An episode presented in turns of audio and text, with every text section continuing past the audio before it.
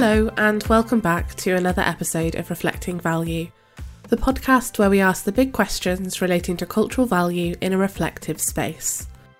In this episode, I'm exploring the question of power and agency in cultural participation. To understand more, I spoke with members of the theatre company Avant Cymru about their experiences of creating new work in the Welsh Valleys, and to researchers Sylvan Baker and Helen Graham, who are using participatory research methods to address the power imbalances within cultural experiences. So first, to Avant Cymru.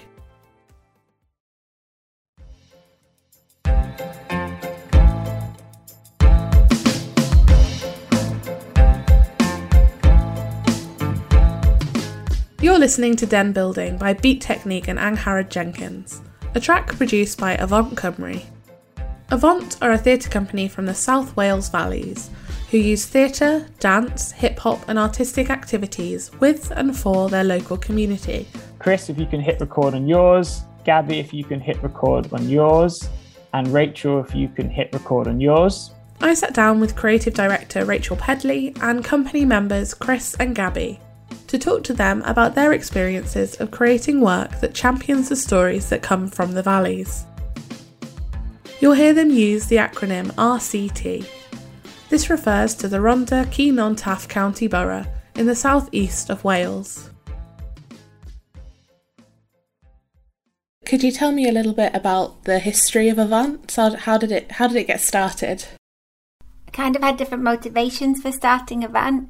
One was that I'd moved back home to Wales and I found it really difficult to get work. I'd been a performer on theatre and film in London and New York and a teacher then. And when I came back, there was so many hurdles and not many job opportunities. So I wanted to obviously create work opportunities. But the other was that one of the reasons for moving back home is that I'd gone through 11 miscarriages and I had a story in me and I needed to tell. I needed to be able to talk about it, and I couldn't talk with my family or my friends, and it wasn't something you could talk about very openly.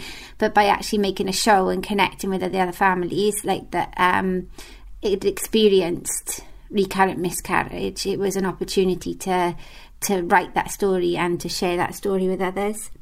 What was the kind of reception to the work that you were producing back in those early days? Oh, that's a complicated one because of, the actual women who had had recurrent miscarriage and the fathers and the grandparents, the amount of reception we had when we made the first version and performed it locally and took it to Fringe was really, really positive. But then when it came to developing it further for sort of a larger scale tour and actually, take it to Arts Council as well to develop, the people then with the money and the power, the venues that were going to support it, they only would support it if we use their friends to make the show. So we weren't able to create it in the way that had been created by the people that had the experience. It had to be created by the people who already had the power and the money within the arts to tell the story. And it's heartbreaking because I went with it because I felt that they were there to help me at the time, and I realised that wasn't the case. It's just that they're so used to having the control that only art is being able to be told in the way that the people that already have the power, money, the assets actually want it to be told. So maybe if I come to Gabby and Chris now, I'm just really interested to how you became involved with Avant. Where did you first come across it? How did you get involved? And maybe if we start with Gabby first. I first actually came into contact with Avant through two friends of mine who were doing a youth project with them, and I got invited to take part.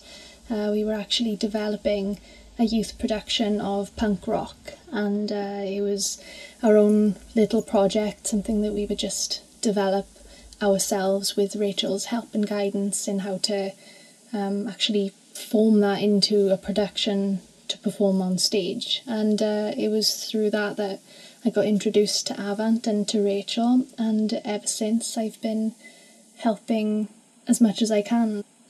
Well, I started acting about 6 years ago, and my best friend got me my first roles with various companies, and he was working with Avant at the time, and he said, come along and have a word, as you do in this industry. And I travelled down to Bristol to watch a Shakespeare that Avant were working on down there, watched the show, spoke to Rachel afterwards. And, well, a couple of years later then, like I say, about 3 years afterwards, I was approached by Rachel to come and join in with the company. The reason I wanted to take part in Avant's productions in particular was because they, and I'm sure this is the case in most regions, there's a very centralised form of artistic production, which usually gravitates around the major cities, in particular here at Cardiff.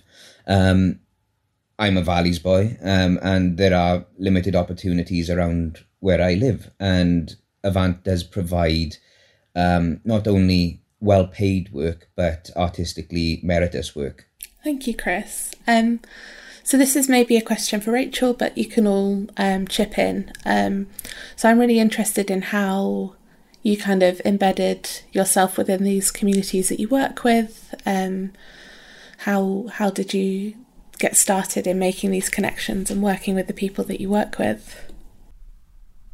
I suppose different reasons. One is that I was born here and love this place like with all my heart, but the other thing is that I'd come back and I wanted to make work, and I just wanted like an open process to meet other people. Like everybody was migrating to Cardiff or Bristol or further afield to try and get work, and I couldn't believe that there wouldn't be more creative people living locally and there would be more opportunity to kind of come together and actually make something. Like I didn't know Chris, I didn't know Gabby, I didn't know any of the others that are part of Avant, and I suppose it's that openness then of sort of saying, I'm here, I'm doing this, is anybody else here doing this? Can we catch up and have a chat and make this together? And I suppose that openness then was the thing that made it allow Avant to grow organically and just allow for that development together. We always have conversations about funding and how that can impact programmes and projects and people. So I guess in an ideal world, what changes would be made to be able to centre the voices of people? Is it just about sort of more money invested into these areas, or is there multiple layers that need to be considered? In Wales, we've got the new cultural contract, which we're needing to be developed to be able to be in receipt of like any money to do with culture without coming from Welsh Government. And in that then I was looking at who had received funding in RCT, and over 87% in the last sort of 3 years has been going to the same three arts portfolio of Wales companies. They're not reaching very many people, and them then not necessarily being people who live in RCT is sort of, it means that people are going without funding and then opportunity. As a young person here, you know, surrounded by a lot of young artists growing up, you can definitely see that, you know, it's there's almost an attitude here in the Rhondda of, well, there's no opportunities here. I need to go to London. I need to go outside, not just of the Rhondda, of, you know, these smaller areas, but even outside of the country to get where I need to get and to have these opportunities and to have these resources. And then when you get there, you've almost got to catch up, you know, to the level that you need to get to succeed. We're often looked at as almost second class here in the Valleys. We're not perceived as being worth it because we're not from a centre of population and industry. We are looked at as a bit of a backwater, and therefore people are reticent to come here. The irony is that when people do come here, they tend to enjoy themselves thoroughly and find out that there is a lot to be offered here. But there is, I think, a feeling of being culturally left behind, and it's heartbreaking, really it is. Why should somebody from the Yorkshire coalfields not have their voice heard over somebody somewhere around the M25? I've actually got a lump in my throat saying about all this, because it's not fair to those people who aren't getting a voice. A family somewhere, I don't know, in Toxteth isn't going to get the same voice as somebody in Chelsea, and it's disappointing that it should come down to a matter of perception of what is valuable. And I can tell you now that we are valuable. Each and every one of us are valuable. Our stories are there to be heard. And organisations such as Avant are able to, in some small way, afford that to us.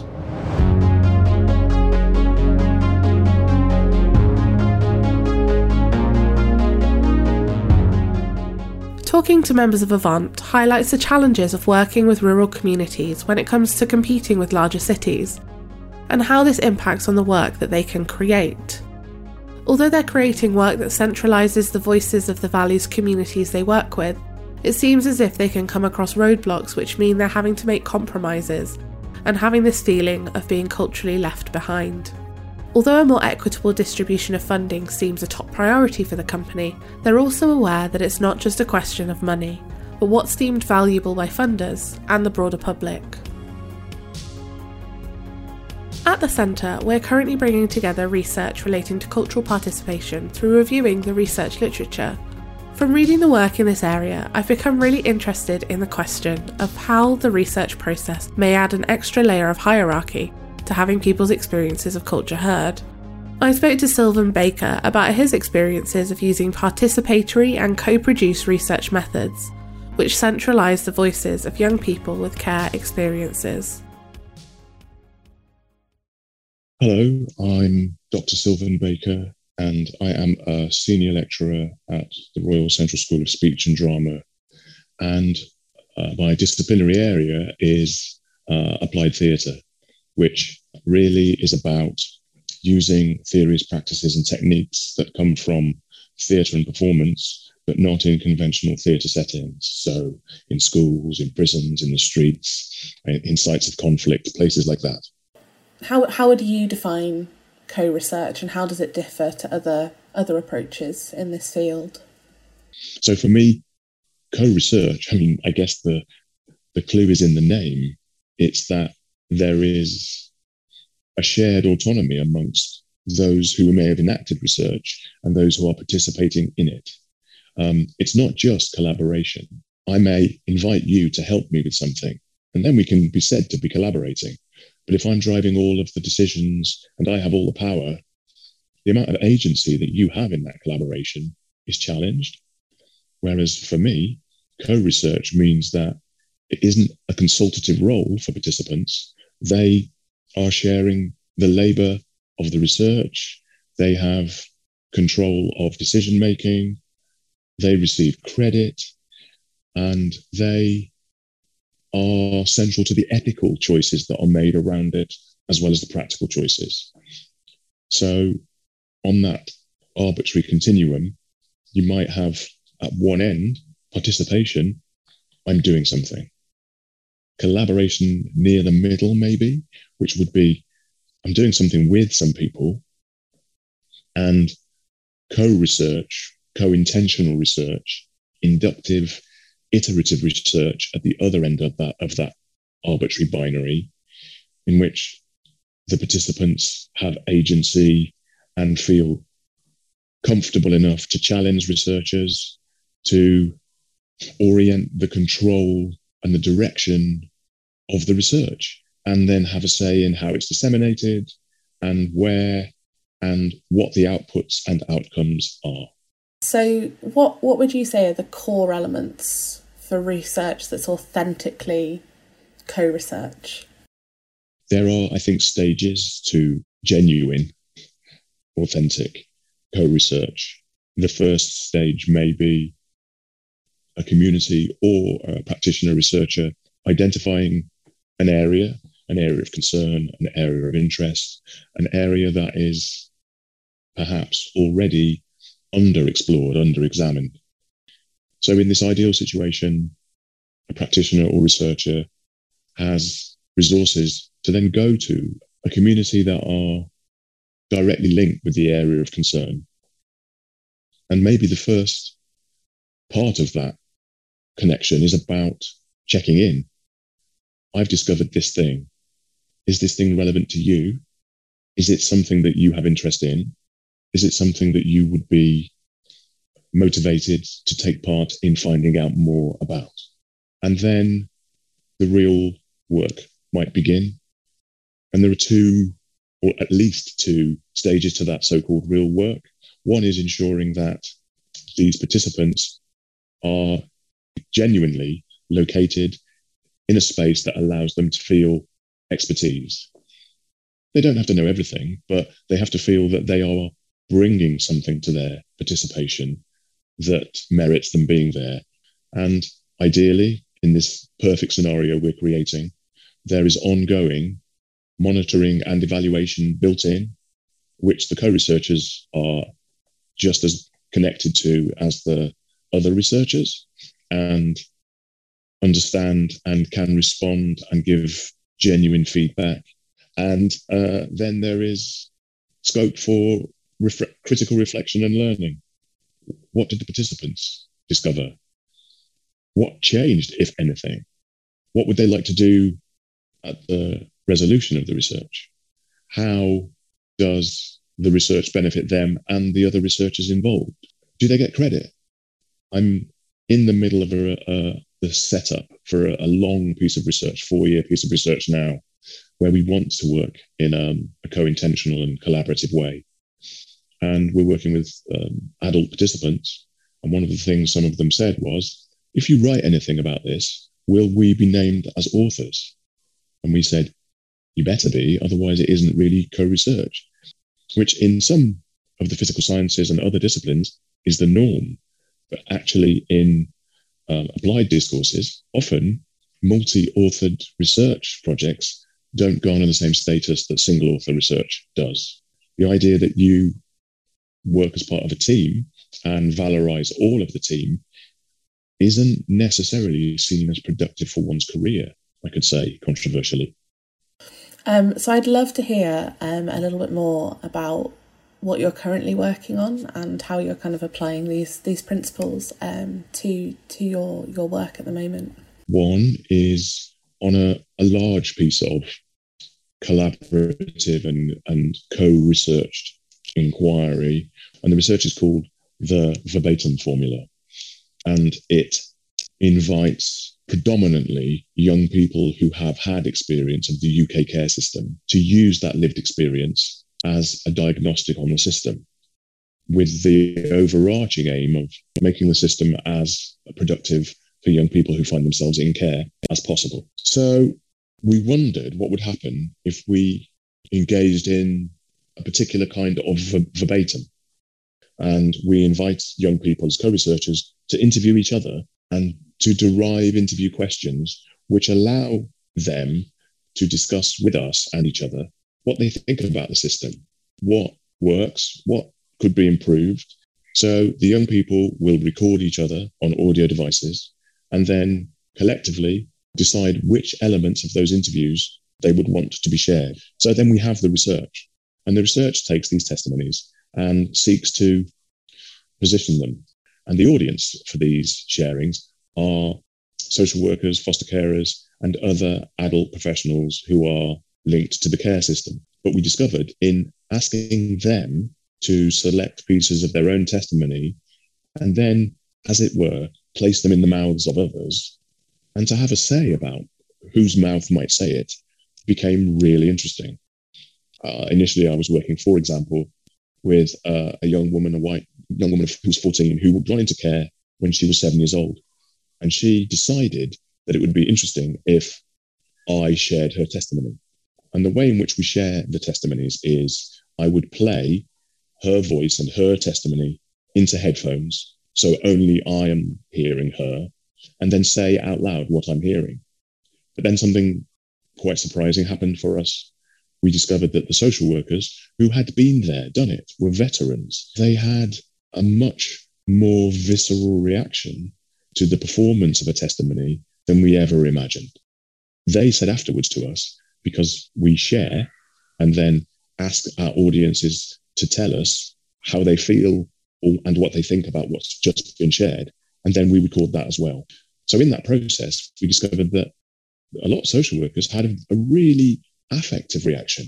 They felt emotional. Some got tearful, some got angry, some were embarrassed about what they were hearing, even though they had on closer dialogue with them, even though they'd heard stories like this or been party to some of the stories themselves, we started to discern as a group of researchers, both younger and older, that this might give some kind of access as to what it feels like to be in care. And that is a luxurious space, really, because it democratizes the room.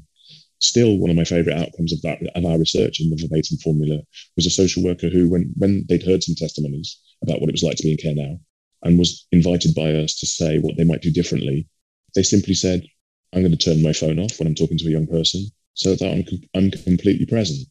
And again, that doesn't sound like much. But our young researchers said, well, if my social worker turned their phone off and put it on the table in front of me and then said, okay, I'm listening, that would mean a lot to me. So it's a small thing with a massive outcome, as far as I'm concerned.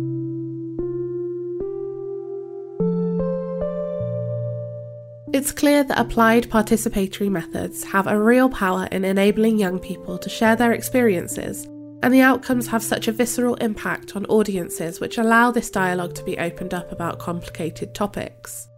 The terms participatory and co-researched have a tendency to be thrown around as buzzwords, but it's clear from this discussion that authentic co-research requires a shifting of power, handing it over to those who need their voices heard the most. Next, we turn to the question of how a shift in power may enable communities to feel more ownership over what's created and presented within cultural spaces. I spoke to Helen Graham about her research, which explores museums and heritage, especially the political dynamics of property and cultural democracy.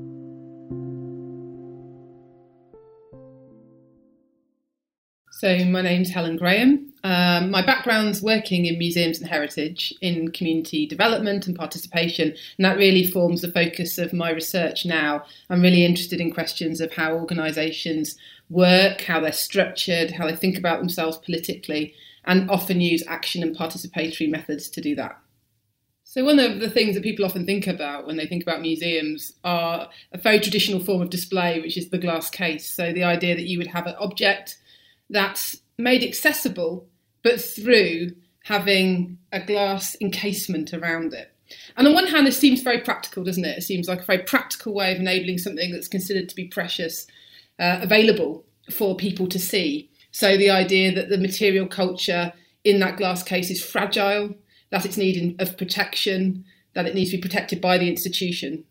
There's also the sense that the reason why it needs to be protected is because there's a future generation out there that need to have access to it. So in a way, encased within the glass case is an argument for what museums have traditionally been, which is organisations that seek to look after fragile material culture for future generations, make it accessible to people now, and get their justification and legitimise themselves through making that balance on behalf of these wider public constituencies. So I guess what would be really interesting, and it's probably, well, there's so many different ways of defining it, but how would you define kind of authentic co-production or co-creation within museum spaces? So I think the question of co-production in museums has been very much a contested one. I know this is true across the cultural sector, but it does have particular qualities in the museum and heritage context, in part because of this question of conceptions of what the museum does in terms of material culture. So in a way, co-production in a museum context is always snarled up with that wider political structure. So if people are wanting to use collections, like I've worked, for example, with people who are passionate about synthesisers on the Science Museum's synthesiser and electronic music collection, and they don't just want to see it behind a glass case. They want to be able to play the synths, activate them, use them for their intended purpose, and really question whether or not collecting a synthesiser, turning it into a black box that's never turned on, that is only looked at from afar, is actually conservation in any way whatsoever. So there's a kind of fundamental museological challenge that comes about as soon as you start to create dialogue between the institution and people who've got real passion, care and knowledge. And so part of what my recent work, which has very much been collaborative and has only been possible because of the research relationships that I've had with all sorts of people, both those who work inside museums and those that work outside, is to work more actively by making visible those political tensions. Because if you make them visible, at least you can start to do something with them, start to navigate them. because I've also been, before I realised this, in many, many projects where you just kind of end up butting up constantly against the structures of the museum, thinking why can't they change, but not perhaps understanding the conceptual investment that the institution has in those kinds of ideas of conservation for future generations and everyone now, which means that always the groups that you're working with are kind of almost necessarily pushed away by that constitution because they're just a small group and they're not everyone. And what about people in the future? And we need to look after this stuff. And so it's actually getting to that fundamental political dynamic of museums that will ultimately make a different kind of co-production possible. So I guess what would be really interesting is to hear a little bit more about co-production within your own research and what you're kind of working on at the moment. So a project I finished recently was called Bradford's National Museum, and it was a collaboration with National Science and Media Museum and a number of people within Bradford who've got flourishing community development practices. So the whole project itself was co-designed. So the project came out of a series of workshops and conversations with the museum, but also the community partners who were the core research team. And the agenda really was around how the National Science and Media Museum, which is part of the Science Museum Group, could become more locally rooted and more open, engaged and collaborative. And we framed it as an action research process, which would actively involve people who live in Bradford and have care and interest in the museum and people who work in the museum. We were particularly interested, given the museum's historic disconnection of people who are making stuff happen. So they're the people who run community groups, who are activists about various things, who are, you know, the kind of movers, the shakers, the people who are making change in their communities in lots of different ways. So the deliberate strategy to really work with that network of people within Bradford. And that led in the second year of the 3-year project to a large collaboratively produced exhibition called Above the Noise, 15 Stories from Bradford. Each of the 15 stories was co-produced with people who got a stake in telling that story. But overall, it was an intervention in perceptions of Bradford at a national level as being a place which, as one of my collaborators always put it, was a bad news place, a place where you went for stories of segregation, of racial discontent in various ways, of Islamophobia or radicalisation. So, but it was also, along with doing all of that content-wise, it was also part of a process for understanding how the museum could work differently. And we then spent the rest of the project really working through what we'd learned through the experience of doing Above the Noise. I think it's fair to say it was not an easy process. The publication is structured around 30 moments of people reflecting on moments where they understood something or something changed for them. We then developed collaborative processes in the museum where we'd read out loud, like really listen to things that people had said about their experience of being involved in Above the Noise. And then we did a process of sort of working out what the museum wanted to do with that in terms of moving forward. But the big message that came out of that process was that there was a tension that was not entirely reconcilable between the museum being national, being part of this big governance structure that the Science Museum Group is, which is self-accountable to DCMS in different ways, and doing kind of localised co-production work. So what we tried to conceptualise was whether those tensions could be framed as strengths, and whether by actively talking about them, they could be navigated and negotiated in a kind of clearer, more fruitful way. And that was really where the project ended up. What steps do you think need to be taken going forwards to make museums into more sort of democratic spaces? So I think the main thing for museums is to unpick this kind of museum constitution that I spoke about at the beginning in terms of the glass case. So the museum constitution is this idea that material culture is fragile and that the museum needs to conserve it and make it accessible to everybody now and all future generations and represent the world. So this is a conceptual structure that then leads to the kind of political dynamics that make participation and co-production very difficult. But not only that, I think will also make decolonisation very difficult as well, and potentially responding to climate emergency in different ways because of the idea of the future that is bound up within the museum constitution. So I really think that the main thing that museums need to do to make change is to start to relax those conceptual impossibilities. So they're already impossible things. You can't make things accessible to everyone. You can't look after everything for future generations. You can't represent the world. And yet those conceptual dynamics are still very powerful within museum definitions, within museum ethics, within museum mission statements, and exist within everyday justifications for why certain things have to happen or can't happen. So one of the things I'd be interested in seeing, and lots of museums are doing this in different ways, is just a relaxing of that conceptual structure. And once you start to think not about everyone, but certain kinds of networks and communities and responsibility, whether that's locally or thematically, once you start to not think about future generations, but start to think in different ways about time and people, once you start to not think about material culture ontologically as being fragile, but start to think of it as something that can be used and can be dynamic and can change, then actually all sorts of political possibilities open up for all sorts of ways of working and ways of being and ways of reimagining the institution. But it's those enlightenment structures, those conceptual structures that are holding museums into a certain position.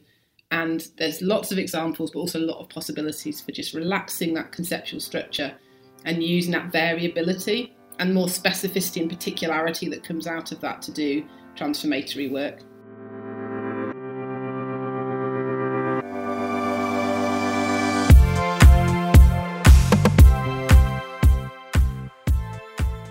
For me, it's been fascinating to explore this idea of power and agency in the context of cultural participation.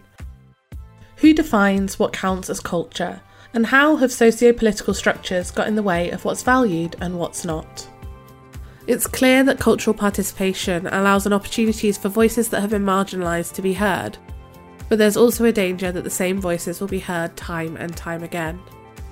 Empowering these voices requires the people who hold the power in this area, funders, researchers, policymakers, to acknowledge and take action on these imbalances, and support everyone to feel like they have a say in the cultural landscape. But what do you think? Get involved with the discussion by searching #ReflectingValue on Twitter. That's all from me. Thank you for listening to Reflecting Value, a podcast from the Centre for Cultural Value. And don't forget to rate, review and subscribe. See you next time.